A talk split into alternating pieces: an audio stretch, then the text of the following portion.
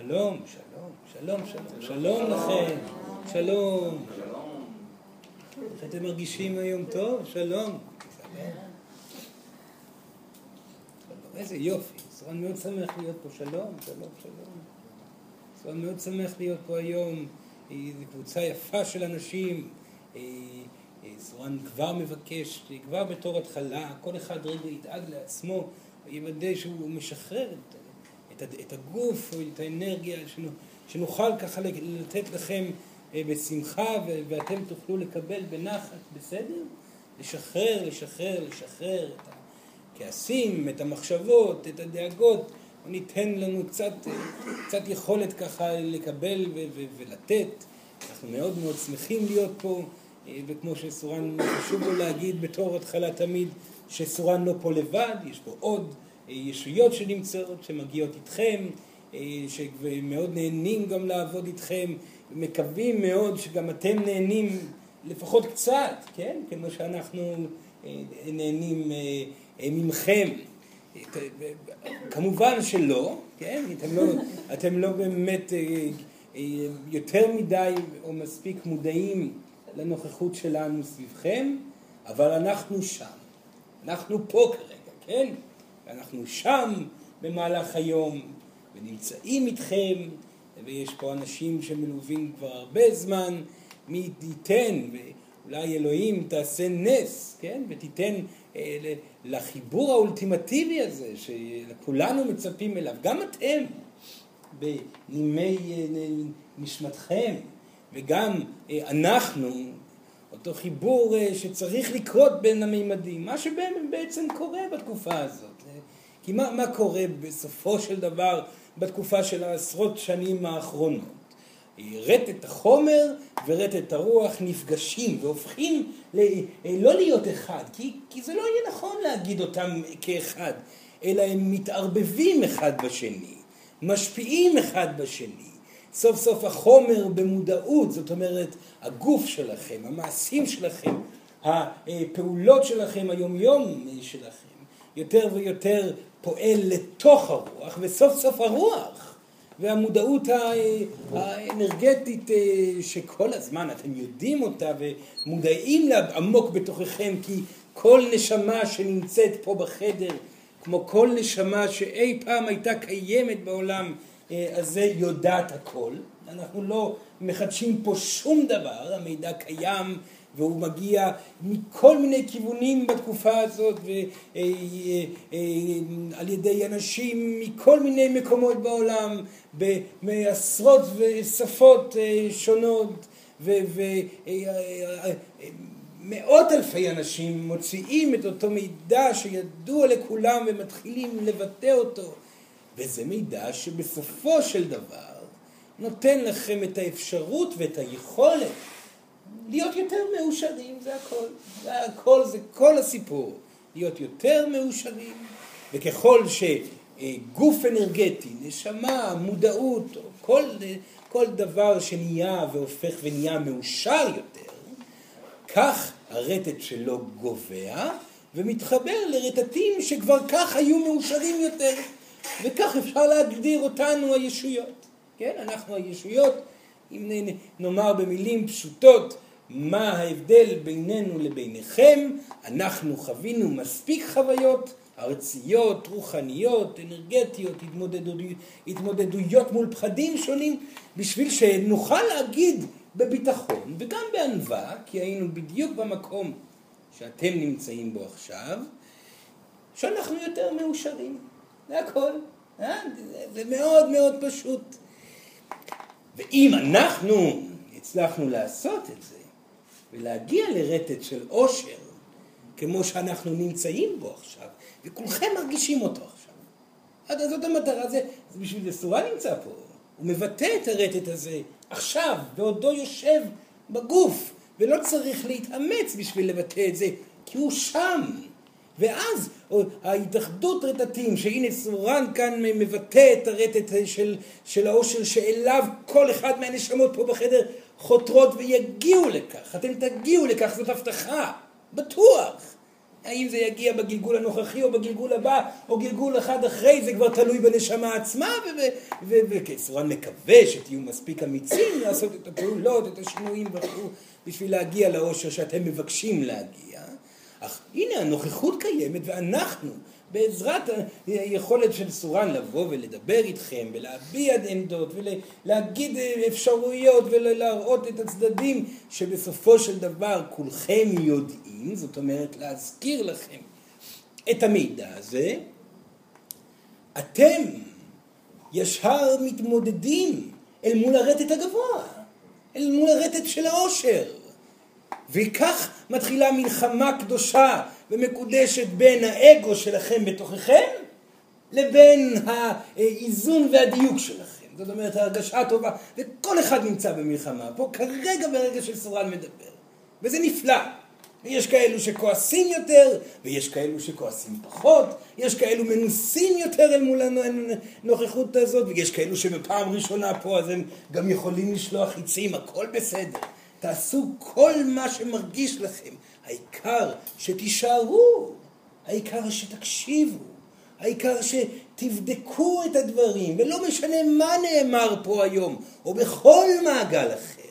תבחנו אותו בעצמכם, ותשאלו את השאלות שעולות בתוככם בזמן המעגל כאן כמובן, ואם יש לכם את האומץ תבחנו את הפעולות שעליהן אנחנו מדברים, כי אנחנו באנו לדבר על פעולות, באנו לדבר על פעולות וגישה ועשייה ונתינה ויצירה וכו', וגם היום בצורה תקיפה יותר כמובן, בצורה אני אדבר על זה גם כן, אך מי שיהיה אמיץ בשביל לבדוק דברים על חייו, להשתמש בחייו כאילו חייו הם, הם בעצם סך הכל איזשהו הם, הם, הם, מעבדה.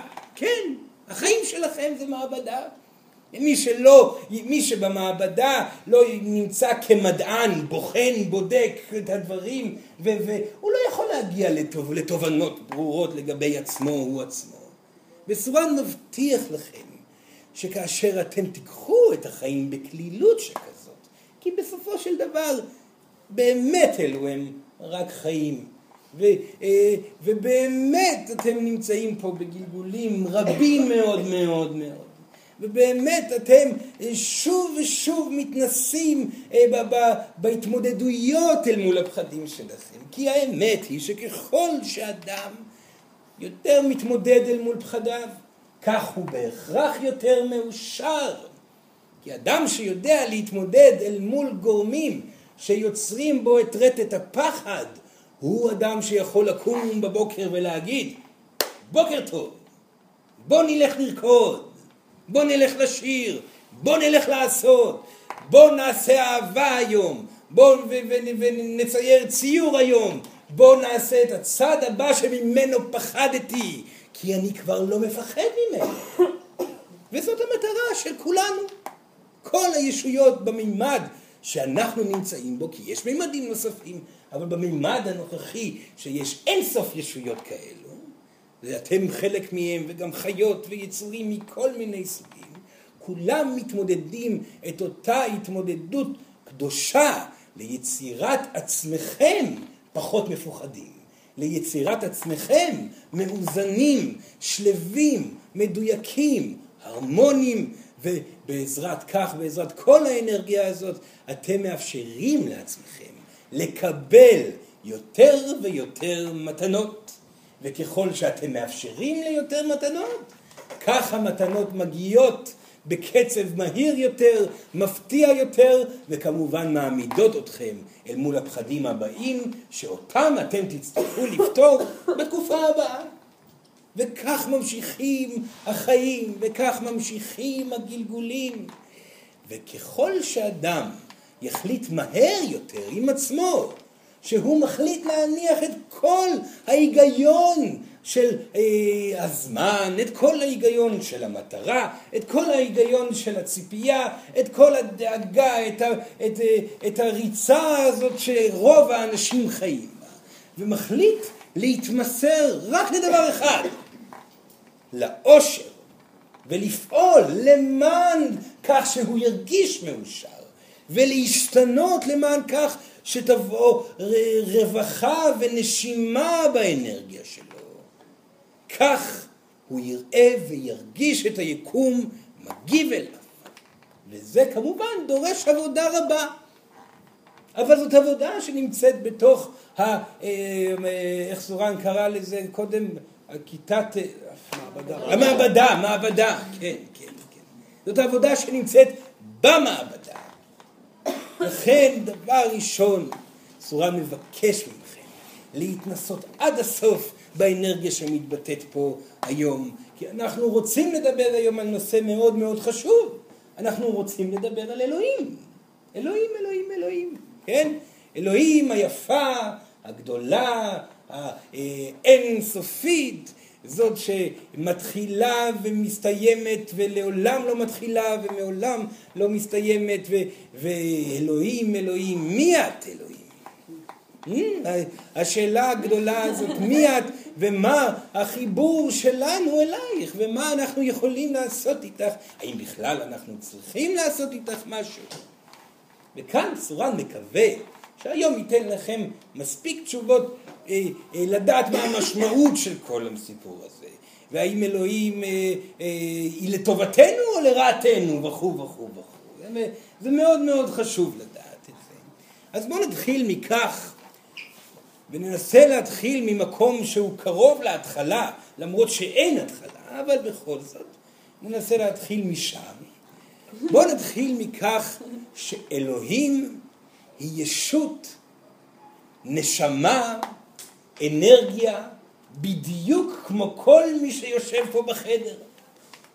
המהלך שסורן תיאר קודם, אל עבר העושר, היא כנראה המנוסה ביותר שסורן מכיר במהלך הזה, כי היא עשתה, יש לה ניסיון של, של, של שנים, של קדנציות בתהליך הזה של, של הוויתור על הפחד והתמודדות, והיא עשתה תהליכים מאוד דומים, כי אם תשאלו את אלוהים האם היא פעם הייתה במקומכם שלכם, היא תגיד כמובן. יותר מכך שהיא תגיד, אה, כמובן היא תגיד בהחלט, הייתי שם ואני עודני שם. עודני נמצאת דרככם, ועל זה סורה אני אדבר אה, בהמשך. אבל אלוהים נמצאת בהתפתחות בדיוק כמו כולם. ולפני שסורן ימשיך, הוא יסביר רק בשביל מי שמזועזע מהמילים שסורן אה, אומר, שסורן מכנה מתוך בחירה את אלוהים כאישה. בסדר? סורן יותר הגיוני לראות את אלוהים כאישה, פשוט מאוד.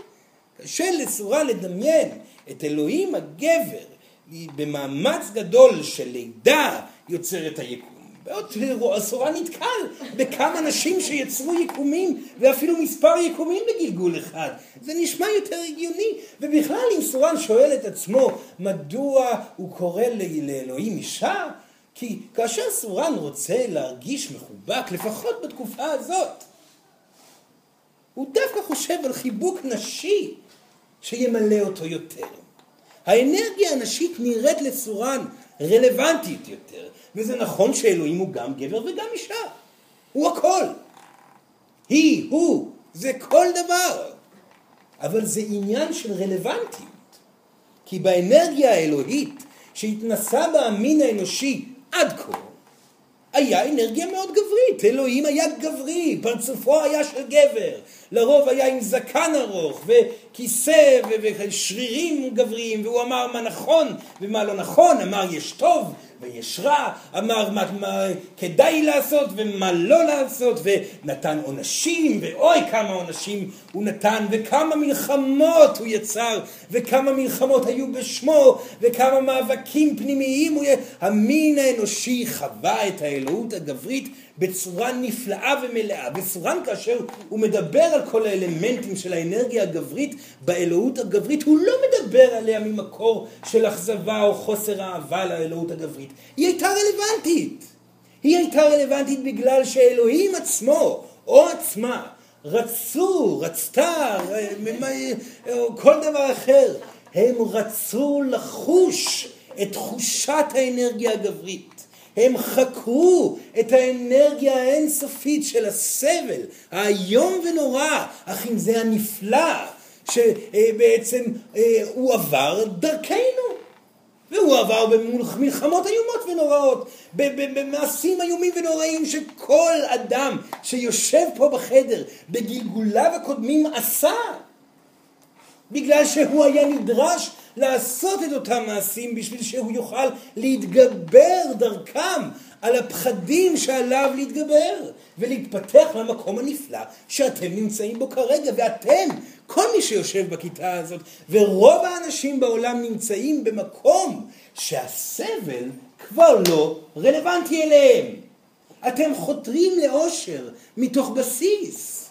האם אתם שמים לב לכך שאתם מוכנים לוותר על ביטחון מסוים למרות שהוא ייתן לכם ביטחון, אך עדיין יהיה שם מנעד של סבל שאתם מוכנים לוותר עליו, העיקר שלא תסבלו. זאת אומרת, העיקר שתוכלו לחוש טוב עם עצמכם, אז אני לא אהיה אה, איש אה, אה, אה, עורך דין, או אני לא אהיה כל מה שאבא ואימא ביקשו ממני מתוך הפחד שלא יהיה לי אוקיי, אני אהיה מטפל.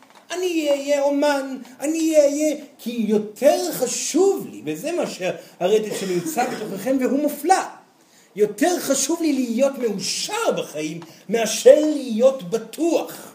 וזאת כבר גישה שמעידה על נוכחות נשית מאוד גדולה שנמצאת בכל אחד מכם. וכמובן שכל תא בגופכם מורכב מהאלוהות, וזה אומר, וזה חשוב גם כן לדעת שבתקופה הנוכחית, בגלגול שבחרתם אה, לבחור ובחרתם לרדת ולהיות בעולם הפיזי, אה, אתם כולכם מורכבים כרגע מרטט נשים, וזה בסדר. אל תרגישו אה, פחד מזה, גברים יקרים, סורה מדבר אליכם. כי גבריות נמצאת בתוך האנרגיה הזאת, חזקה מאי פעם. עדיין עם עוצמה, עדיין עם ביטחון, עדיין עם הובלה, אך ההבדל שכל התהליכים שקורים הם היום קורים למען העושר. ולאט לאט העולם מקבל תפנית אנרגטית, והתפנית הזאת קורית בעודנו מדברים.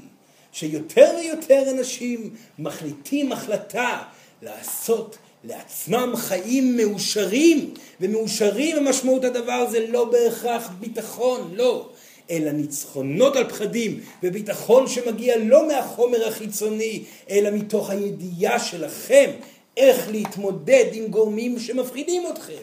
יותר ויותר אנשים מגיעים למסקנה שהם רוצים לפעול בחיים לא מתוך מחשבה קרה, מבוקרת וחשבונאית, אלא הרבה יותר מתוך האינטואיציה הרגשית, הרבה יותר מתוך הקולות שבעבר חשבו שהם שיגעון. צורה מדבר על לפני חמישים שנה, ברוב הסיכויים שלפני מאה שנה כל מי שהיה נוכח פה בחדר, בעיקר הבחור שסורן יושב בתוכו, היו נכנסים לבית משוגעים. וזאת האמת. אבל כאן כרגע יש אינטראקציה אחרת עם היקום. אתם שומעים קולות. אתם מרגישים הרגשות, אתם יודעים בכל תא בגופכם שיש משהו שמעבר, וזה תחושתי. זאת לא מחשבה, זה לב, זאת הרגשה. תקופת הלב הגיעה. תקופת התחושה הגיעה והיא מובילה למקום אחר, לרטט של עושר. כי אדם כאשר הוא עושה דבר רע, הוא מרגיש לא טוב. ואתם, כל מי שנולד בעשרות שנים האחרונות, אתם הרבה יותר מודעים לתחושה שבה אתם נמצאים, ואם היא לא בטוב, היא מציקה לכם הרבה יותר. וכל זה מעיד בהכרח שהאנרגיה הנשית, החמלה, הנתינה, החיבוק, ההכלה, ההקשבה, האינטואיציה, הרגשות, אלוהים אדירים, הרגשות, הם אלו שמובילים אתכם ואת כל העולם כולו, וזה גורם לסורן להרגיש מאוד טוב. וזה גורם לסורן להיות מאוד אופטימי. וסורן מקווה שגם אתם תדבקו באופטימיות הזאת. כי באמת כל עוד אתם נמצאים בהתפתחות, רק טוב יגיע אליכם. כי אלוהים רוצה לתת לכם הכל. בסורן מבקש מכל אחד פה לשאול את עצמו את השאלה הזאת. האם הוא מרגיש שמגיע לו לקבל מאלוהים את הכל? האם באמת אתם נמצאים באותו רטט של קבלה ונתינה שאלוהים מביע? כי היא באמת אומרת חד וחלק, לא צריך להיות לאף נשמה שנמצאת בעולם הזה מחסור בכלום. ואלוהים שיוצרת עולם במאית שנייה, בכל רגע שאנחנו מדברים היא יוצרת אותו מחדש על ידי גלים מופלאים של אנרגיה אלוהית שיוצאת ממנה ומגיעה לכל קצה תודעתי ביקום כולו. האם היא, יש לה בעיה לתת לכם את כל מה שאתם באמת רוצים וצריכים, והדגש פה הוא על באמת? התשובה, כמובן שאין לה בעיה. השאלה שנשאלת היא האם אתם נמצאים במשחק הזה עם אלוהים? בגלל שאלוהים בסופו של דבר, מה שקרה בינינו לבינה, הפרידה הזאת שקרתה, כי פעם כולנו היינו מיוחדים בגופה הפיזי. כולנו היינו ביחד כמו האצבעות של אוהד. כאן סורן, וכאן אלעד, וכאן מיטל, וכאן כולם ביחד. אלוהים אחד. אך הייתה פרידה, הייתה פרידה. חשוב לזכור את זה. אנחנו לא ביחד. אנחנו לבד. וככל שנקבל את זה יותר מהר, כך יהיה יותר טוב, כי כך אנחנו מתחילים את התהליך. הלבדות היא קיימת, היא ברורה. ולא סתם היא נמצאת, כי במפץ הגדול שקרה, ובאמת היה מפץ גדול, באמת ברגע אחד היקום נוצר. באותו רגע שהיקום נוצר, אלוהים יצרה אותו משתי סיבות. שתי סיבות? שתי סיבות. הסיבה הראשונה, שהיא עשתה מה שאנחנו ביקשנו. אנחנו ביקשנו מאלוהים להיות נפרדים אליה. זה היה פשוט מדי בשבילנו להיות האצבעות של אלוה, אלוהים, שכל הזמן היא מזרימה לנו דם ומתנות, ולא משנה מה רצינו, היא נתנה לנו כל דבר. לא היינו צריכים לבקש כלום, והיינו מקבלים. וגם אם היינו מבקשים דבר מה, היא מיד הייתה נותנת לנו. היחסים היו כל כך הרמוניים ומלאים. מבחינת האנרגיה שבינינו אליה, שהמצב הזה כבר היה בלתי אפשרי, כי סורן זוכר את עצמו באותה תקופה, הוא היה מאוד מתוסכל. וסורן אומר לכם שגם אתם הייתם מתוסכלים, מסיבה פשוטה שלא משנה מה ביקשנו מאלוהים, היא נתנה לנו, וזה כבר לא מרגש, וזה כבר... אין פה עושר אמיתי, כי כל מה שסורן מבקש הוא מקבל מיד. סורן רוצה אה, אה, את הדבר הזה הוא מקבל, את הטלפון. סורן רוצה אהבה של אישה יפה, הוא מקבל, וכאן סורן התחיל להרגיש שמשהו מציק לו. והוא אמר אה, לאלוהים, אלוהים, איך את, בזמן הנתינה האינסופית שאת נותנת לנו, את כל כך מאושרת? איך את הגעת למקום כל כך נפלא? סורן לא רוצה לקבל יותר טלפון, הוא לא רוצה גם אהבה, לא רוצה כלום. די, מספיק. סורן רוצה להיות כמוך. סורן רוצה להיות מאושר כמו שאת מאושרת מההתמסרות הנתינתית המופלאה הזאת שאת כל הזמן נמצאת בה. ו- ואלוהים אמרה, סורן, בבקשה, רגע אחד תירגע. והיא אמרה את זה לכולנו, כן, לכולם. תירגעו רגע אחד, אתה, אתם בטוחים שאתם רוצים לעשות את זה? כי אלוהים עשתה את אותה טעות גם כן. גם, גם אלוהים הייתה איבר בגוף של אלוהים. וגם היא נהנתה מאין סוף ההרמוני ברגע שהיא ביקשה משהו מיד הגיע ולא היה צריך להתאמץ בשביל לקבל כלום, הכל, ואלוהים, גם היא הגיעה למסקנה שהיא רוצה להיות כמו, כמו האלוהים שלה. ואלוהים מאוד שמחה על כך עכשיו, אבל הרבה פעמים בתקופת האין סוף הזאת, שאלוהים עשתה את המהלך עד שהגיע להיות אלוהים, היא סבלה סבל מאוד גדול. האם אתם בטוחים? כי יש פה סבל. ואם יש סבל, זה אומר שתצטרכו להתמודד מול אין ספור פחדים, עד שאתם תגיעו למצב שהרטט שלכם יהיה אלוהי בדיוק כמו שלי. מה הכוונה רטט אלוהי? רטט שאיננו מבקש לקבל דברים אה, בחינם, אלא רטט שמבין בצורה מודעת מאוד שהוא אחראי על כל מה שנמצא בסביבו, ורק אם הוא עושה את המהלכים שיגרמו לו להיות ברטט אלוהי, הוא יקבל. מהם המהלכים שיגרמו לנו להיות ברטט אלוהי? נתינה. הרפאיה מפחדים. הבעה של ביטחון לאנשים שיושבים סביבכם. תשוקה לחיים ולא נפילה לאנרגיה נמוכה. החלטה שאתם לא מבקשים שום דבר שיציל אתכם יותר, אלא אתם באחראים על עצמכם, ובעזרת האחריות הזאת אתם תתמודדו מול כל דבר שיגיע בחייכם. זה לא פשוט בכלל. ואלוהים יודעת בדיוק על מה מדובר, ולכן היא ניסתה לעצור אותנו. אבל היא קשובה. היא רוצה לתת לנו כל דבר. היא רוצה שנהיה מאושרים, אז מה תעשה אלוהים? היא כל כך אוהבת אותנו. ובעצם השאלה, היא כל כך התרגשה, היא אמרה, זה מדהים אותי שיצירות שלי, שהן כל כך מופלאות, הגיעו לתובנה שהן לא רוצות לקבל יותר ככה סתם. הן רוצות להיות ברטט האלוהי שאני נמצא בו. אני כל כך מתרגשת. אוי, אני כל כך אוהבת אותם. אני כל כך מאוהבת. היא צעקה עד השמיים, אני אוהבת עד אימה. ומכל כך הרבה אהבה והתרגשות, היא התפוצצה לאין סוף חלקים. אז זאת הסיבה השנייה. היא פשוט הייתה כל כך מאוהבת. ואושר כל כך גדול היה בה, שעד היום הוא פועם בכל אחד מאיתנו. יצירת היקום הייתה כבקשתנו, ומתוך אובדן שליטה אלוהי, מעין אורגזמה שסורן לא יכול לתאר לעצמו, כי הוא עדיין נמצא בדרך חזרה.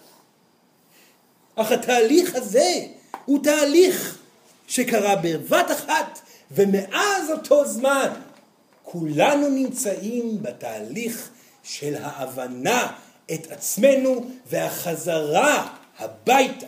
הכוונה החזרה הביתה זה לא להיות ביחד כולם, עוד פעם גוף אחד אלוהי, לא, אלא להרגיש את השלווה, הביטחון, האיזון שחשנו בזמן שהיינו אחד.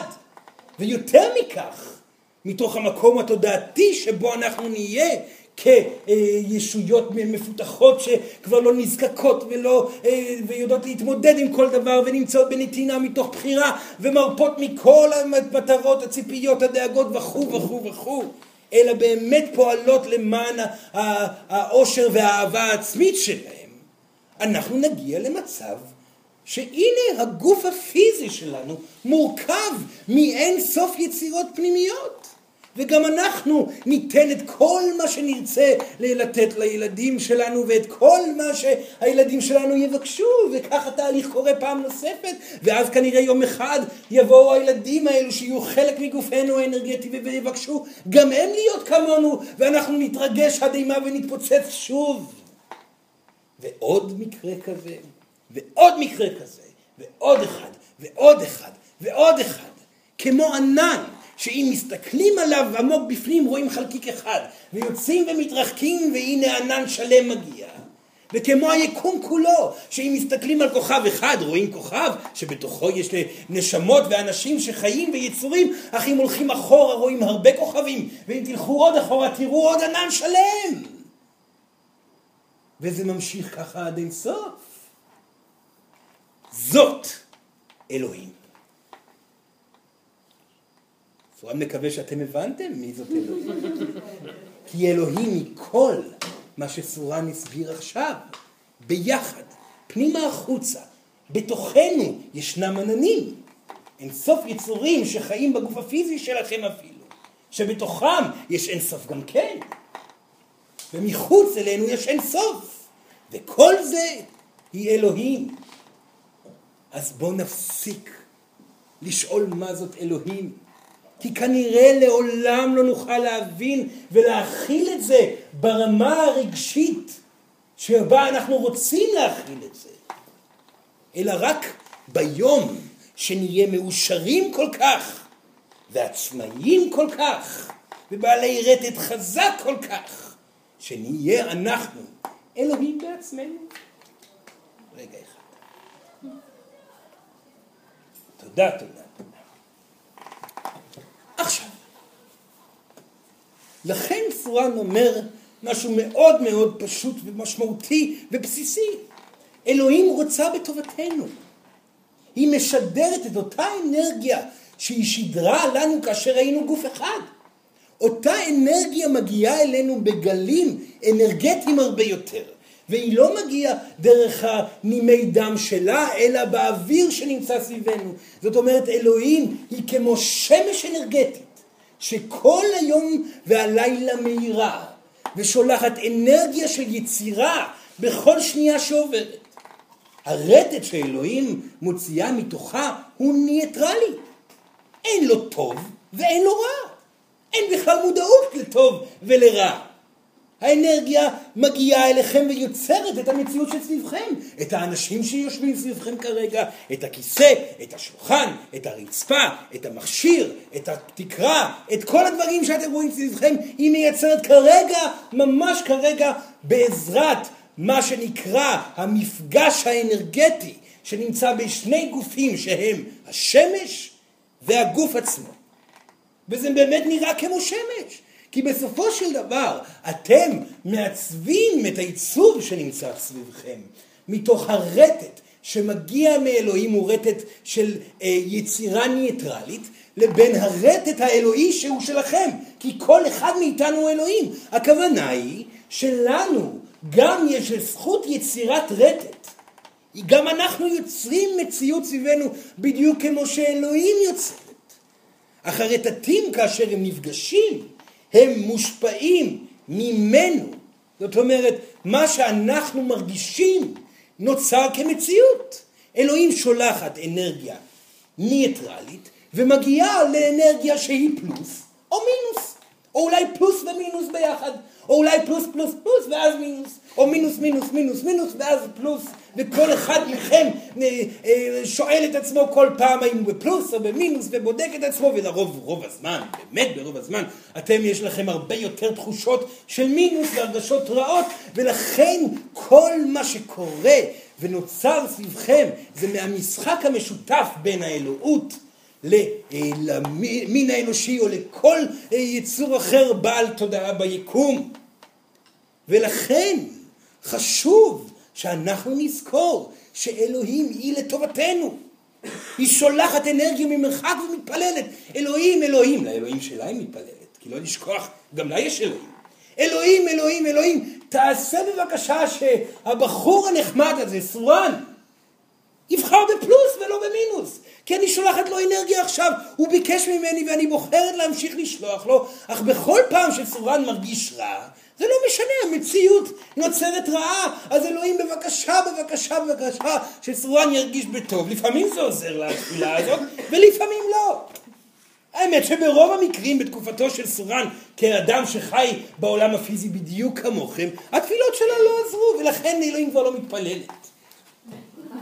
לכן אלוהים כבר הרפתה מהניסיון בכלל שמשהו יקרה. היא הבינה שצריכה להיות פה הרפאיה. הילדים האהובים שלה נמצאים בדרך שלה, שלהם. היא יכולה להמשיך לשלוח ובתקווה שיהיה להם בטוב. והיא יודעת שהכל בסדר. היא יודעת שכולנו מתפתחים בקצב הנכון, וזאת הסיבה שהיא רגועה גם כן, והיא הופכת להיות יותר ויותר רגועה. וזה גם שינוי אנרגטי שקורה באלוהות שלנו. זאת הסיבה שאנחנו חשים גם רוגע פנימי יותר ויותר. אבל זה לא הנושא. ובכל מקרה, אנחנו מתחילים להבין עם הזמן, וכך סורן עשה גם כן בעצמו, שבשביל שהוא יוכל לקבל את הטוב ביותר בחייו הפיזיים ובחייו האנרגטיים ובחייו הרוחניים עליו להתנהג ולהיות ולהביע את האנרגיה האלוהית שהוא מכיר, למרות שברוב הזמן הוא לא מאמין בה. ובהרבה מהמקרים מספיק שסורן הפעיל את האנרגיה הזאת. וכל אחד מכם מכיר את ההרגשה למרות שהוא לא מאמין בה. הוא בא ואמר הכל בסדר, וסורן בא ונתן לאדם והתעלה מעל עצמו ומעל האגואיזם שלו ויצא החוצה ונכנס לנתינה ולהבעת אהבה וחום ודיוק ולא נתן לעצמו להיכשל בכישלונות שהיו בעבר, בטעויות מול אנשים ובטעויות אה, שנבעו מתוך פחדים כלכליים או פחדים זוגיים וכל דבר כזה. הרטט של סורן הפך ונהיה רגוע יותר ומאושר יותר, והנה החיבור האנרגטי שבין אלוהים לסורן יצר מתנות בלי סוף ובשפע. ואלוהים עדיין שולחת אליכם אנרגיה בלי סוף. ואלוהים נמצאת בתוך כל אחד מאיתנו, כי כל אחד מאיתנו הוא אלוהים. וכל אחד מכם יכול להרגיש את אלוהים. לא בהכרח לשמוע אותה, אך בהכרח להרגיש אותה. היא כאן, היא בכל תא שנמצא סביבכם, היא שומעת אתכם. היא יצור מודע לחלוטין. אפשר להגיד שההגדרה לאלוהות זה יצור מודע. לכן אתם יכולים לדעת מהי ההגדרה אליכם. אלוהים היא יצור מודע לחלוטין, היא שומעת מה אתם אומרים, היא יודעת מה אתם רוצים, אך היא כל הזמן לוחשת באנרגיה הפנימית שלנו. תחושו טוב, תשתנו, תהיו דינמיים, תתנו, תצאו מתוך המקום הקודר שנכנסתם אליו מתוך הפ... בגלל הפחדים. ותחליטו החלטה לפעול למען העושר שלכם. ותרו על כל מה שחשבתם שחשוב, והחליטו בצורה מודעת להיות מאושרים.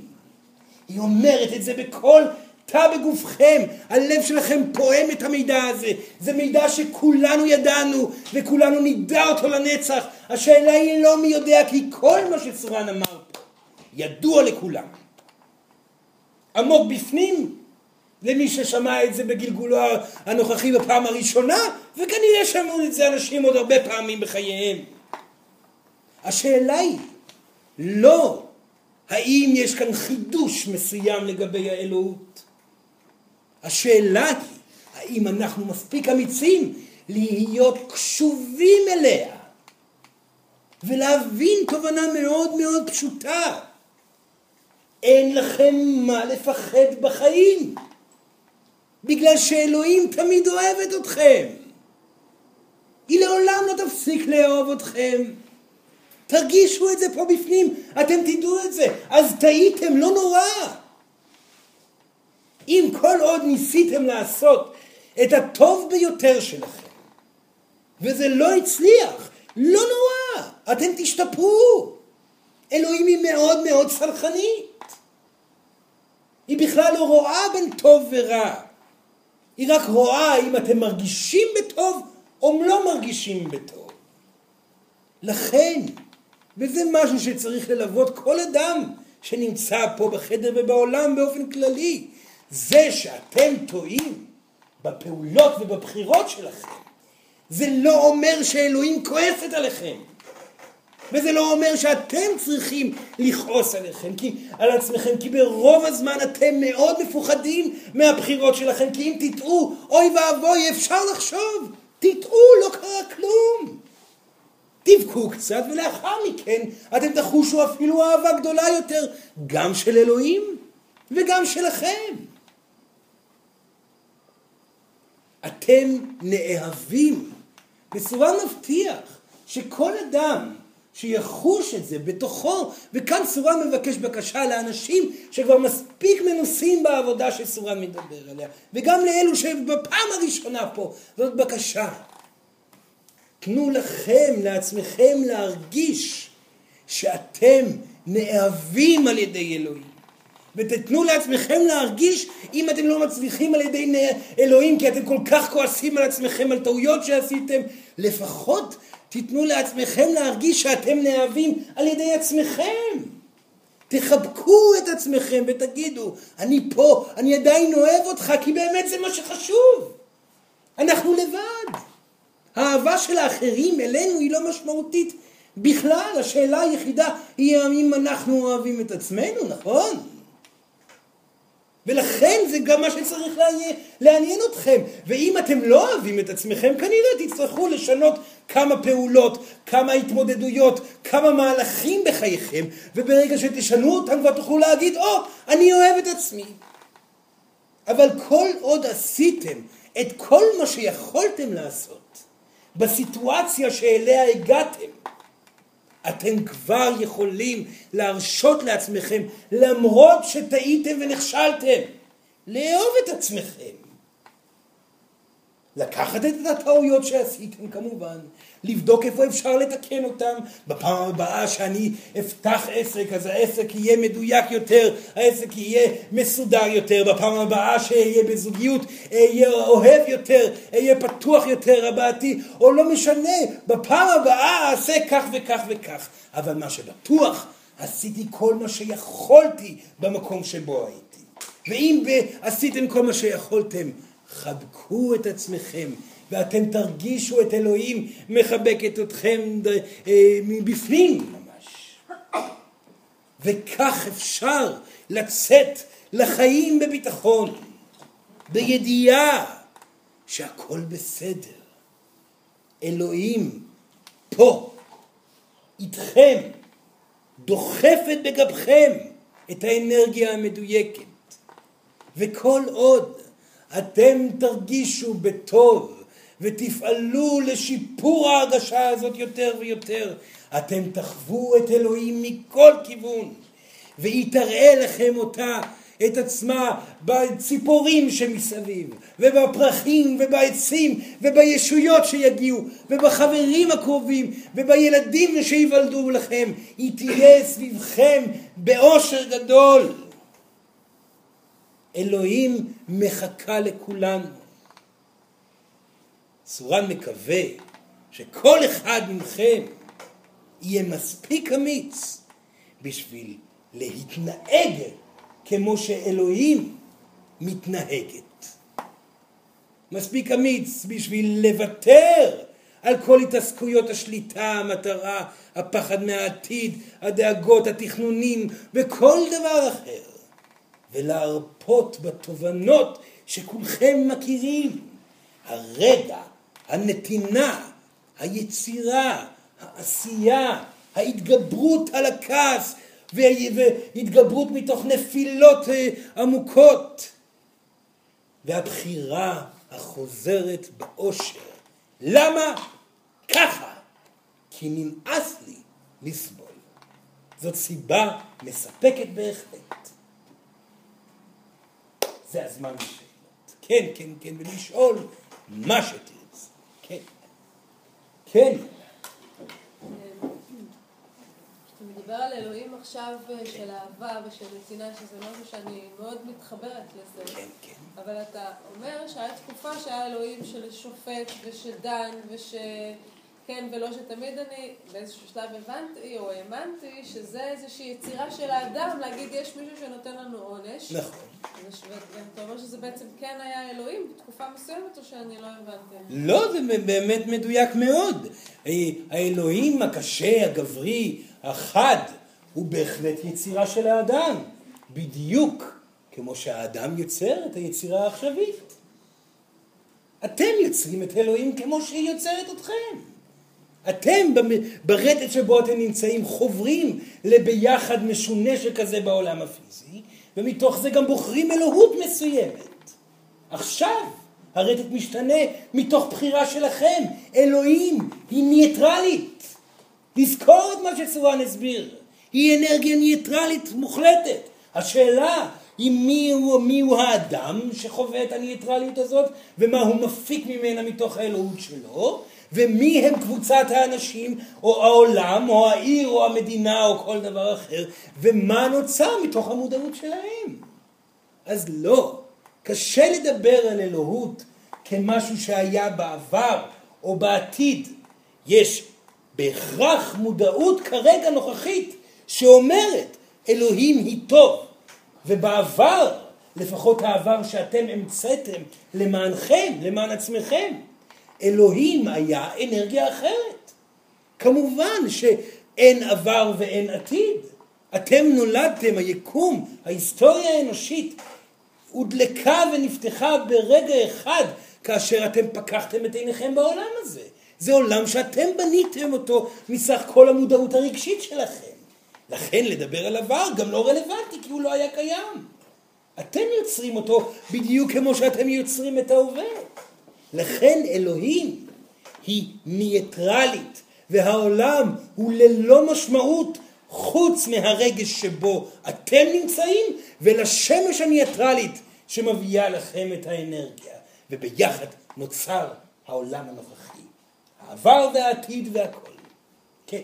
וכרגע כשאני מסתכלת החוצה, מחוץ למעגל הזה, הרוב עדיין מתייחס לאלוהים כאלוהים ששופט ושמעניש ו...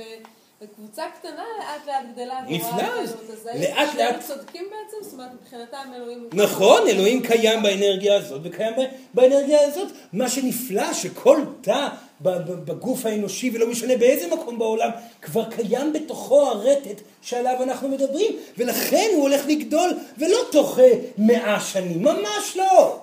צורה מדבר על, על, על שנים קצרות מאוד. אתם עוד תחוו את, את ההוויה לפי איך שזה גדל עכשיו בעזרת התקשורת, המתנה הגדולה ביותר שהאלוהים נתנה לאנושות, ובעזרת המודעות האנושית שהופכת, ובמיוחד בעזרת הדור שנולד עכשיו. הדור של הילדים שנול, שנולד עכשיו הם ילדים עם רטט מאוד גבוה והם יודעים היטב את כל מה שנאמר פה והם יגידו את זה בגיל שנתיים ושלוש הם יגידו לכם כמובן כמובן אמא אבא על מה אתם מדברים? זה ידוע לי. הם יודעים את זה כבר. לכן אין התחמקות מהשינוי הגלובלי ברטט המודעות האלוהית החדשה. אתם צריכים לעמוד בקצב של השינוי. הדור החדש הזה הוא כבר השתנה אתם צריכים לעמוד בקצב שלו, וזה לא פשוט. שכולם יהיו מתקשרים, שרואים ישויות כל היום וכל הלילה, ואתם תשבו בבית וייכנס ילד הביתה ויגיד אה, שלום סבא, שלום סבתא, שלום סורן, ואתם תגידו מה סורן כאן, והילד יצחק עליכם. כמובן שסורן כאן, לא הרגשת זאת אומרת, כדאי לעמוד בקצב בשביל שלא תהיו המשוגעים. כי העולם, העולם עכשיו רואה במתקשרים, את, עדיין במידה מסוימת את המשוגעים, את ההזויים, חכו חכו מה יקרה עוד כמה שנים. כאשר מי שיהיה אה, בעל מטרה ודאגות וציפיות ולא ירפה מתוך כל האנרגיה הזאת, הוא יראה כאדם מאוד מוזר. למה אתה הולך ברחוב עם כובד ראש? למה אתה מודע... אתה מודאג? למה אתה מודאג? תתמודד. מה, מה הבעיה? למה אתה כל כך מפחד להחליט החלטה? תחליט, אלוהים רק חיים. זה יד השיח היומיומי, שכבר מתחיל לקרות. הילדים האלו שגדלים יגידו את זה בדיוק כמו שאתם שומעים פה, יזכירו לכם את זה כל הזמן. ושלא נדבר על הילדים שלהם, אז לא נדבר על זה. טוב? כן, כן. כן, שם יד. השם, השם. אה, שלום. כן. יש לך אולי עצה איך להתמודד עם פחד ממחלות אצל ילדים? מצוין, איזו שאלה נפלאה, כי היא קשורה מיד לנושא.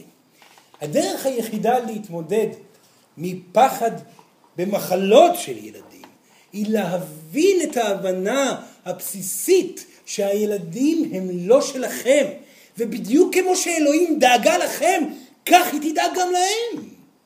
אם אלוהים מנע מכם מחלות כאלו ואחרות, אין סיבה שהיא לא תמנע גם מהם. האמת היא שברוב המחלות ילדים שמגיעות בתקופה הזאת, זה מגיע בגלל ההורים שהם עדיין נורא נורא מודאגים. וככל שהורה מרפה ונהנה, וכאשר הילד חולה הוא רגוע, נותן, משתתף, אז ככה גם הילד באורך פלא משתחרר מהמחלות. אלוהים אוהב את ילדים. במיוחד ילדים שמודעים אליה כל כך. אין סיבה שיהיו מחלות כאלו ואחרות. רק דאגה מיותרת או חוסר תשומת לב מיותרת תגרום לילד לחוות חוויות כאלו. לרוע המזל עדיין ישנם רבים מאוד הורים שמודאגים הרבה יותר מדי או לא מתמודדים עם זה שהם הורים יותר מדי. לכן הילד חייב לחוות חוויה כזאת או אחרת בשביל לסמן להם וגם להעביר את הרטט של השינוי שצריך להגיע בתוך התא המשפחתי. אלוהים שומרת על הילדים שלכם. כל עוד הילד הוא נמצא ברטט של ילד שלרוב עד כה זה היה עד גיל 12-13, היום כבר יש ילדים שמגיעים לתודעה ולבגרות גם בגיל 6 ו-7, אבל כל עוד זה שם, בסופו של דבר אלוהים שומרת בצורה מלאה וכל הדברים שקורים לילדים שלכם קורים מיידית מתוך הלחץ הרגשי שבו אתם נמצאים. תרפו, תאמרו לאלוהים, אלוהים אהובה, כמו ששמרת עליי, שמרי על הילד שלי, ודי. וכך בהתאם יהיה. אלוהים יודעת מה לעשות במצבים כאלו. וההרפייה מהילדים זה הדבר החשוב ביותר אה, בהוראה. אה, הוראה אומרים? הורות, הורות, דומה, מילה לא פשוטה. בהורות. וההרפייה מהילדים זה באמת אחד הדברים שאתם כיהודים למדתם על בשרכם. כי כאשר אתם מבצעים את אה, טקס ברית המילה ביום אפילו השמיני, זה הפעם הראשונה שבה האימא לרוב, כי אבא פשוט לא מבין מה קורה סביבו בסיטואציה הזאת, אבל לרוב האימא צריכה להגיד אלוהים, הילד הזה בידיים שלך. וזה קרה בצורה חוזרת ביהדות המון המון פעמים, וזה התחיל במה שאתם, עקדת יצחק, שם קרה הדבר בפעם הראשונה, שבו, אה, אה, ככה אומרים עקדת יצחק. לא קשור לעקדת יצחק. כן, כן. כן, זה קשור, בסדר, אין, צורך להתווכח, אין צורך להתווכח, אבל בסופו של דבר שם הייתה הרפאיה ראשונית. בפעם הראשונה נאמר אלוהים, תעשה מה שאתה רוצה בילדי, אני איתך עד הסוף. כמובן שיש כאן ויכוחים על הדברים האלה, אבל זו אותה הרפאיה נפלאה שכל אדם צריך לעשות מהסובבים אותו, כי כולכם ילדים של אלוהים. כן. כן, כן. אה, שלום סורן. שלום. לפני כמה פגישות אה, זרקת משפט באמצע ההרצאה שמאוד מסקרן אותי והוא קשור לנושא הזה. כן. שאמרת שגם, ה... זה לא, זה לא המילים שלך כמובן, שגם ההתעוררות שלנו, הפתיחה התודעתית שלנו, לא תלויה בנו. אמרת איזה משהו כזה והמשכת הלאה? או, איזה נושא היא פותחת פה. בסדר, אני אגיד על זה כמה מילים. אבל זאת אומרת, באותו מפגש שנעשה פה, בנושא הזה, סורן דיבר לעומק על ההתפתחות הרוחנית, על ההתגברות מעל פחדים, על הבחירה בלעשות את הדברים שגורמים לכם תחושה טובה, על הוויתור, על, על, על, על ציפיות, לעומק דיבר על הדברים, ואמר כן, ההתפתחות הרוחנית היא בידיים שלכם. אבל אתם חייבים להבין גם כן שאדם כאשר נמצא בתהליך של השתפרות רוחנית, זה יותר נכון להגיד אה, שיפור עצמי ושינוי עצמי, יגיעו מצבים שאלוהים תסמן לו שזה לא הזמן להמשיך להשתפר. בדיוק כמו שאלוהים היא בסופו של דבר זאת שתסמן לו.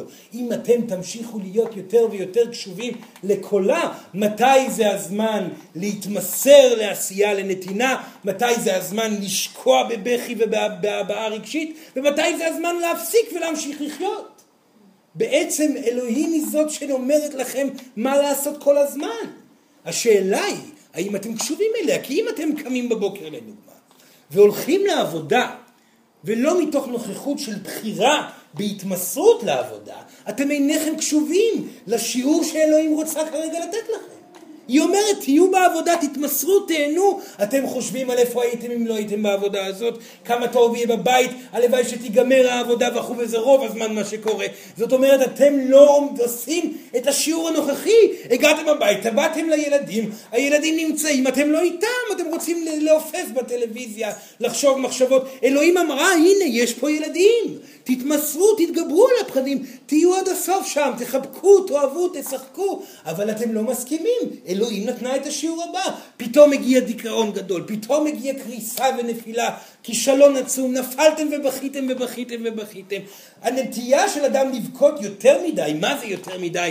גם בזמן שאלוהים מצלצלת בטלפון בקולה של חברה קרובה שאומרת לכם את באה לאכול ארוחת צהריים? והיא אומרת לא אני בדיכאון. אלוהים אמרה כרגע זה זמן להפסיק לבכות תבכה אחר כך עוד פעם. עכשיו זה הזמן להיות עם החברה. אלוהים מחליטה על הדרך. כל רגע שעובר הוא ניסיון של אלוהים לתמרן את האנרגיה שלכם למקום הרלוונטי שימו לב, בכל שנייה, אתם פה עם סורן, תהיו עם סורן. לאחר מכן סורן יגיד להתראות, זה הזמן ללכת. הגעתם הביתה לאהובה שלכם, לזוגיות, תהיו בזוגיות, באהבה. אחר כך כאשר אתם תירדמו זה יהיה זמן לישון, אחרי שהייתם באהבה אמיתית, זוגית, שוקתית וכל הדבר. היום יום הוא פרצופה של אלוהים שאומר הקשיבו לי, עכשיו זה הזמן להשתנות ולהתמסר. ועכשיו זה הזמן להשתנות ולהתמסר. ועכשיו זה הזמן להשתנות ולהת... וכך כל רגע ורגע. אלוהים שולטת בהתפתחות הרוחנית שלכם. השאלה היא, האם אתם קשובים אליה? שאלה נפלאה וקשורה מאוד לנושא. האם הבנתם את מה שסורן אמר עכשיו? הרי סורן מתפלל לאלוהים, שאתם תזכרו את זה מחר בבוקר ומפה והלאה. Hmm? כן, כן. אפשר גם מים. כן, שי. הבנתי, סורן, את מה, מה שהסברת בהקשר אה, במיוחד לנוכחות. כן. אבל לא הבנתי את ה... בהקשר השאלה שלו, את המקום שבו אנחנו צריכים אה, להפסיק להשתפר. כי הרבה פעמים מהלך השיפור העצמי שלכם עובר את גבולות השיפור עצמו. אתם בניסיון יתר. אתם שואלים, בודקים הרבה יותר מדי. אתם אפילו מגיעים למצב של התמסרות לגורם אחד בצורה קיצונית מדי, שנובעת מתוך פחד. אתם מחליטים החלטות לגבי דרככם הרוחנית, ושוכחים שכל מה שאתם צריכים לעשות זה להתחיל מהמקום הקיים, וברגע שיהיה זמן לחשוב על תובנה רוחנית, אלוהים תסמן לכם. וברגע שזה הזמן להרפות מזה ולחוות חוויה זוגית, כי שם השיעור הבא, אלוהים תסמן לכם בכך שהמציאות תביא את הגורם הרלוונטי. זאת אומרת, אל תתעקשו בדרך שלכם. אנשים שאומרים, וזה קורה הרבה מאוד פעמים לאנשים שמכנים את עצמם מפותחים רוחנית, וזה סורן רואה את זה כמקום מאוד לא נכון. מגיעים הביתה וקוראים בספר ולומדים ולומדים ולומדים. מגיעה האישה עם הילד פה והילד פה ועוד ילד כאן, וצועקים וזה, ובוא תעזור לי, ולא, אני לומד, אני לומד רוחניות עכשיו. אתה לא לומד רוחניות, אתה בורח מרוחניות. הרוחניות אומרת תתמסר למה שקורה עכשיו. וזה קורה המון בחייהם של גברים ושל נשים. זאת אומרת, הלימוד הרוחני ומשמעותו העיקרית זה לימוד הנוכחות ששי דיבר עליה. זאת אומרת שכאן, בהתמסרות מול אלוהים, אין לכם יותר מדי מה להחליט לגבי העתיד. מרגע לרגע לרגע. והכל יהיה בסדר. לא משנה אם מדובר על עסק גדול שאתם מפחדים שייכשל, ולא משנה אם מדובר על שינוי גדול שצריך לקרות בחייכם, ולא משנה אם מדובר על זוגיות שצריכה להגיע. כל מה שאלוהים פורסת מול עיניכם זה התהליך המלא לעבר המטרות שלכם. אז אדם רוצה זוגיות, מגיע לפגישה ולא נוכח בפגישה. הוא לא נמצא בשיעור. רגע, יש פה אישה נפלאה, למה אתה מבקר אותה? מדוע אתה חושב אם היא טובה או לא? מדוע אתה נמנע מלהביע אהבה? זה מה שאלוהים רוצה, נוכחות מלאה בפגישה הראשונה וגם בשנייה וגם בשלישית, וברגע שיבוא אדם אחר להיות איתו עד הסוף וכו' וכו' וכו'. למה אתה יושב וחושב על איפה היית אם לא היית פה? למה אתה יושב וחושב להאם הדבר הזה שיושב מולך שכולו תפארת נשית, יושב וחושב האם היא האחת לכל החיים? מה זה קשור לכל החיים? זה קשור לעכשיו. פה יש שיעור שיוביל התמודדות וניצחון על פחד, שיגרום לאושר פנימי, שיביא בהכרח את המתנה הרלוונטית. ואתם מתעלמים ממנה. בעבודה, במשפחה, בזוגיות, ביצירה, בטיולים, בכל דבר, זה קורה רוב הזמן, אתם תלמידים גרועים. ואם אתם תחליטו להיות תלמידים טובים, או, איזה מהירות הדברים יקרו, איזו הרפאיה נפלאה תהיה, איזה קסם ילווה אתכם בחייכם. אלוהים, אלוהים, אלוהים. כן. כן. שלום, סורן שמח לראות אותו. אה, השאלה שלי לא כל כך ברורה לעצמי, אני אעלה את זה כנושא ואולי אתה תצליח להבין מה אני בעצם שואל. כן. אה, אני מתעסק בסוגיה של קבלה ונתינה. אה, מטבע הדברים, לפחות מהמקום שאני נמצא, יש לי זכות מאוד גדולה להיות בנתינה, בן אדם שמבקש עזרה, הרבה, הרבה, פעמים, הרבה מאוד פעמים אני שם, בשמחה גדולה, מעצם הנתינה שלי אני גם מקבל. כן. אה, נשמע מאוד אלוהי. אה, אני חווה כשאני נמצא במצב של צורך, ואז אני פונה בבקשה של עזרה, אז פתאום כולם נעלמים, אין עם מי לדבר, אני נשאר במקום ש... שאני חווה את זה שאני מאוד טוב בלתת, אבל אני גם מתרוקן. כאילו יש שם גם התרוקנות וגם קבלה כאחד, ומשהו שם לא ברור לי עד הסוף איך אני מצליח נפלא. לאזן את הדבר. שאלה נפלאה, שאלה נפלאה, מצוין. לגבי הנתינה, כאשר אנחנו מדברים על נתינה אלוהית, כשאנחנו מדברים על הצורך הנשמתי שלנו להגיע לאיזון האולטימטיבי בנתינה, עלינו לזכור שאלוהים לא מתאמצת בנתינה שלה. היא לא מפעילה שריר אנרגטי בנתינה. היא לא התאמצה ליצור את הרגע הזה ואת הרגע הבא. זה מגיע אליה כמו... אה, אה, כמו... נשימה. כמו נשימה, או כמו אה, לשוט במקום, או לצייר ציור בשמחה וללא ציפי, זה מגיע בהרפייה, יש פה אלמנט נתינתי כמובן, יש פה נוכחות ברגע, אך לא מאמץ. מאמץ בנתינה זה צורה נפצל את השאלה לכמה דברים, כן? מאמץ נתינתי, משמעות הדבר בו, לכל המטפלים שיושבים פה, ולכל האנשים הנפלאים שנמצאים במקום של נתינה. משמעות הדבר שאתם נותנים מתוך פחד. אתם מפחדים להיכשל. אתם מפחדים אה, אה, אה, במקרים מסוימים אה, לא להיות מאור... איך אומרים? אה, בהערכה. זה מפריע לכם בחושך הזה? מוערכים. אז אה, אם מפריע לסורן זה עדיף ככה, הוא רואה אתכם יותר טוב.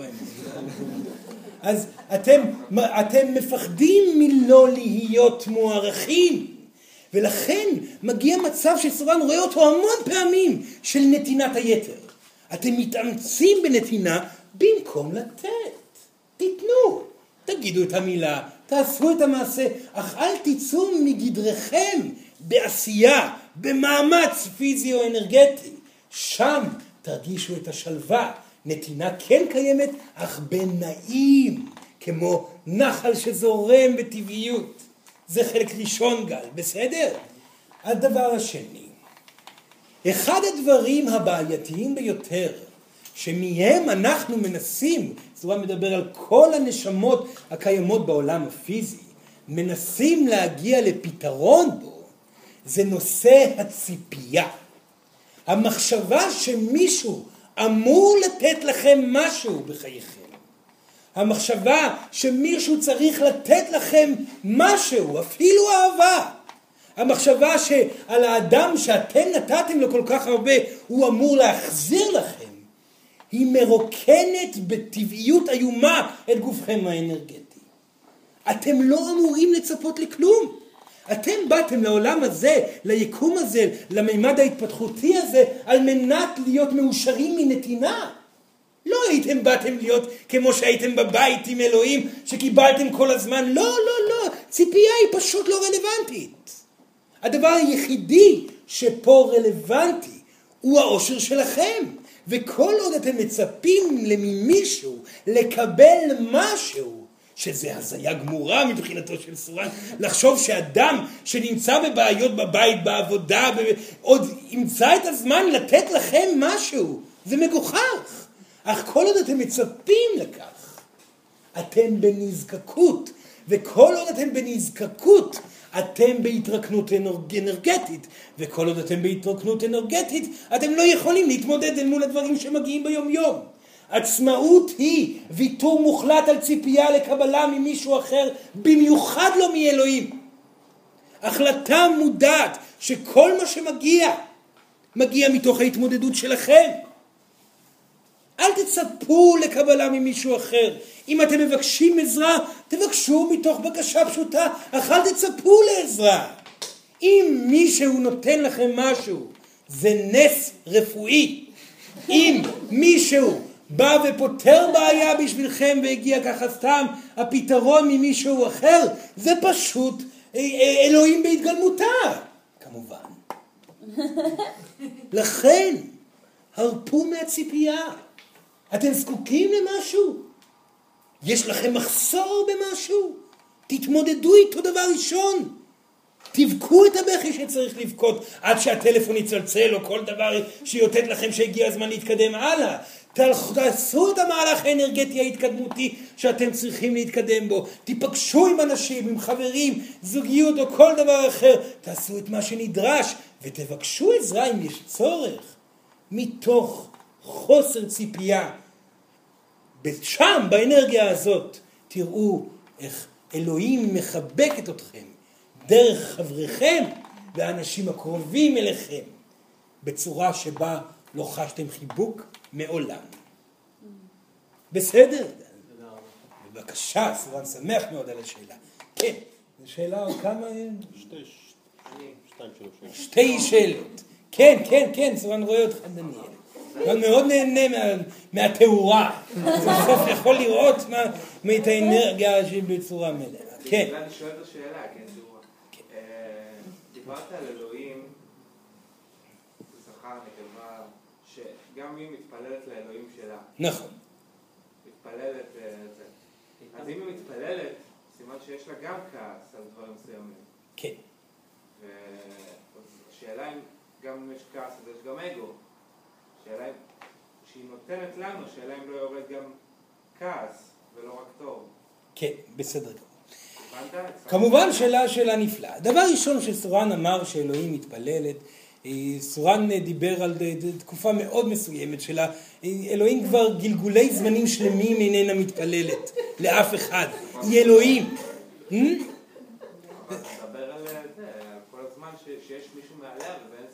כן, אבל סורן כבר לא פונה אליה, היא כבר עצמאית לחלוטין. היא כבר לא זקוקה לעזרה, היא אחראית על אינסוף ישויות אה, בעצמה, אז זה, אפשר לומר שהיא כבר לא זקוקה לתמיכה בהכרח מהאלוהים שלה, לפעמים היא מקבלת עצה פה ועצה שם, זה כן. הדבר השני, וזה חשוב לדעת, כאשר אלוהים עצמה מעבירה אנרגיה, אין באנרגיה שום אלמנט רגשי שלה. לא קיים אלמנט רגשי באנרגיה שלה. זאת אנרגיה, כמו שסורן אמר, ניטרלית. כי אנרגיה בעלת אלמנט רגשי, בסופו של דבר, היא לא מקור יצירתי מוחלט. זה נושא אחר לחלוטין שסורן נפתח אותו בפעם אחרת. אבל לא לדאוג. אלוהים, כמו שהיא, היא הדבר הטהור ביותר שאתם יכולים לדמיין. אלוהים כמו שהיא לא מוציאה דרכה כעס, כי הכעס שהיא חווה הוא רק דרכנו. היא כבר נמצאת במקום שהיא הוויה אינסופית שנמצאת במקום אה, של אה, בנייה מאין סוף חלקים שונים. אלוהים כבר לא נמצאת ברטט רגשי. זה דבר שאנחנו לא יכולים עדיין להכיל אותו. אולי בהמשך, כשסורן יגיע לזה, הוא יסביר לדניאל יותר לעומק איך אלוהים מרגישה. מה שבטוח שאלוהים משדרת רטט ניטרלי. אתם, רק אתם, אחראים למה יופיע בחייכם. בסדר? כן. בסדר. סורן מאמין שזה מספיק, גם סורן מבין שהחשיכה קצת מציקה. אז בבקשה ילדים, לסיום, להתיישב זקוף במקום, לעצום עיניים,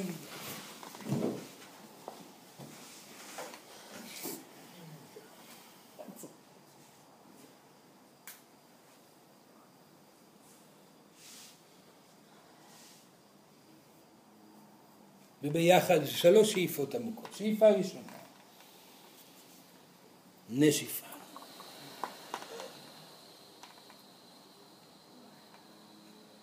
שאיפה שנייה, נשיפה. שאיפה שלישית, נשיפה.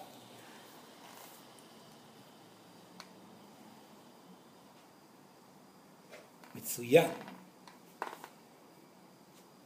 כל אחד מכם מרגיש בתוכו את האלוהות מדי פעם. סורן מקווה שאתם עם הזמן תתחילו לחוש אותה יותר ויותר, וכמובן שהמפתח העיקרי בכך לאלוהות הזאת זה הנתינה עצמה. ולכן סורן מבקש מכם להיות מספיק אמיצים לבחור בה יותר ויותר, כל אחד בדרכו שלו. כאשר אתם הופכים להיות הורים, אתם מגלים את האהבה האלוהית בצורה מאוד מאוד בהירה, וזה מלמד אתכם עוד יותר, ושלא נדבר גם על סבים כאשר יש לכם נכדים. אתם תלמדו את האלוהות, אם תרצו בכך או לא, במשך זמן ארוך או קצר. אך סורן מבקש מכם, אל תפחדו להתנסות בדברים שנאמרו. תיקחו על עצמכם את האחריות להתהלך בעולם מתוך המטרה להרגיש בטוב, ואז יהיה לכם גם ביטחון לגבי האינטראקציה המופלאה ביניכם לבין אלוהים. לכל אחד מכם יהיה ספק לגבי הדברים שנאמרו פה היום, אך אם אתם תצליחו לעשות את הדברים ולאפשר לתחושה הטובה להיות בתוככם, אתם תקבלו אישור על כל מה שנאמר. אתם תראו איך היקום יותר ויותר מגיב אל החוויה המאוזנת שאתם נמצאים בה ברמה רגשית וברמה גופנית. סורן מודה לכם מאוד על הנוכחות פה הערב. מאחל לכם בהצלחה. ומי שרוצה שסורן יגיע אליו, פשוט לקרוא לו, וסורן כבר יבוא. תודה רבה ילדים, תודה רבה. תודה.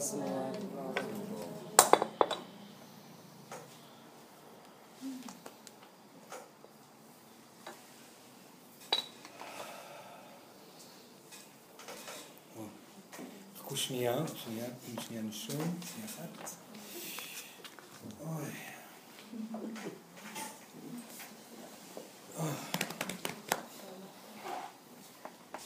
אוקיי, טוב.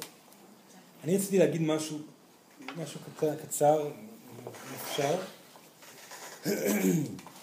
אה, אנחנו, אני מרגיש את עצמי הרבה פעמים נמצא כאילו בתקופה האחרונה ממש, אל בין ה... וחשוב לי לשתף את זה, או להגיד, אל בין הטוטליות שבגישה הזאת, לבין ההצמדות שלי למקומות שהם אה, עדיין לא מאמינים בה.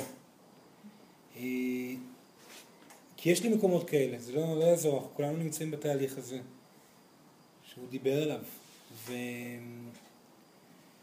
ואני רק רוצה לשתף אתכם בתחושה שאני מרגיש בערך בשנה ומשהו האחרונות, ש... שככל שאני אני יותר אה, לוקח בצורה מוחלטת את הדברים, ואני פשוט זורק מעצמי את כל השאלות והפחדים ואת ההתעסקות האגואיסטית והמטרות ש... שאולי אני אהיה מוכר או מוצלח או כל דבר שהוא לא קשור ל... ל... ל... לרגע הזה, כאילו, כמו שסורן אמר קודם, לעבור מרגע לרגע, אני, אני חוטא בזה המון, כאילו, וואלה, אני נופל בזה המון פעמים, אבל כשאני מצליח לעשות את זה באחוז גדול מהיום, אני, אני, אני ממש מרגיש את הרטט היוצא ממני החוצה. אני לא יודע איך לתאר את זה בתחושה, זה כאילו שיש אנרגיה שמתחילה לבעבע בתוכי, ואז היא, היא כאילו שיש סביבי איזשהו רטט שהוא כל הזמן נמצא באיזושהי תנועה. לא יכול לתאר את זה חוץ מהמילים האלו. וכשזה נמצא במקום כזה, אז אז מתחיל ככה להיות הקסם, אני לא יודע איך להסביר את זה, כאילו דברים מתחילים להיות מאוד מפתיעים, מאוד מרגשים, וזה לתקופות מאוד מאוד קצרות, שפתאום, פתאום בכמה שעות אני חווה כמה חוויות של, של נוכחות שהיא, שהיא לא ברורה אם אני בקרקע או לא בקרקע, אבל אני מאוד מקורקע, ו, והתרגשות עצומה ממה שקורה סביבי. ברור שזה חולף, כאילו, אחרי כמה זמן, אבל... אבל האלמנט הזה של מפגש האנרגיות בינינו לבין אלוהים מתחיל להיות לי יותר ויותר ברור. ולגבי השאלה ש- ששאל פה מישהו בסוף, אה, שהיא היא מה זה נגעה בי, הד- הדבר הזה מאוד מאוד נגע בי, אה, השאלה של האם בעצם אלוהים, אה, מי שאל את השאלה הזאת? מה השאלה? שאם אלוהים שולח את האנרגיה של כעס, גם היא... ד- אה, אוקיי, אז... אז אה, לא משנה איפה שהוא יהיה. פה. אוקיי. אוקיי. אתה לא רואה. לא אז האנרגיה הזאת, שנייה, שנייה, שנייה, אז האנרגיה הזאת היא אנרגיה ש... שהיא היא פשוט ביטלה לי לחלוטין את החשש הזה. כי ראיתי איך זה קורה, אני נמצא בנתינה, הכל קורה בטוב, אני עוזב את ה... ברגע שאני מרגיש בטוב, הדברים מיידית רוטטים ברטט כזה ונעשים מולי בצורה כל כך מופתית ככה, שה, שרק מתוך ההתנהלות המעשית שלי בשיטה הזאת, שמדברים עליה כל כך הרבה, הבנתי שאין לי, לי ספקות לגבי השיטה הזאת. אני חושב שבעצם אנחנו כאנשים בעולם פיזי ומלא פחדים וכל מיני דברים כאלה, חייבים הוכחה עצמית. ולכן אני ממליץ, גם אני, אחרי שסורן המליץ בעצמו, אני מה זה ממליץ לכם, חבר'ה, תעופו על הדרך הזאת, באמת, כאילו, מניסיון אישי זה מה זה עובד. חבל לכם על הזמן, ואני לא יודע מה יהיה בעתיד, אבל מה שבטוח, כאילו, בינתיים, בתקופה הזאת, שמאז שהתחלתי את היחסים עם סורן ועם כל שאר הישויות בצורה אינטנסיבית כל כך, והשתמשתי בעצות האלו ממש מרגע לרגע, הדברים רק הולכים ומשתפרים, הם מפחידים יותר, אבל טובים יותר ומשתפרים יותר. וזהו, זאת המלצה שלי אליכם.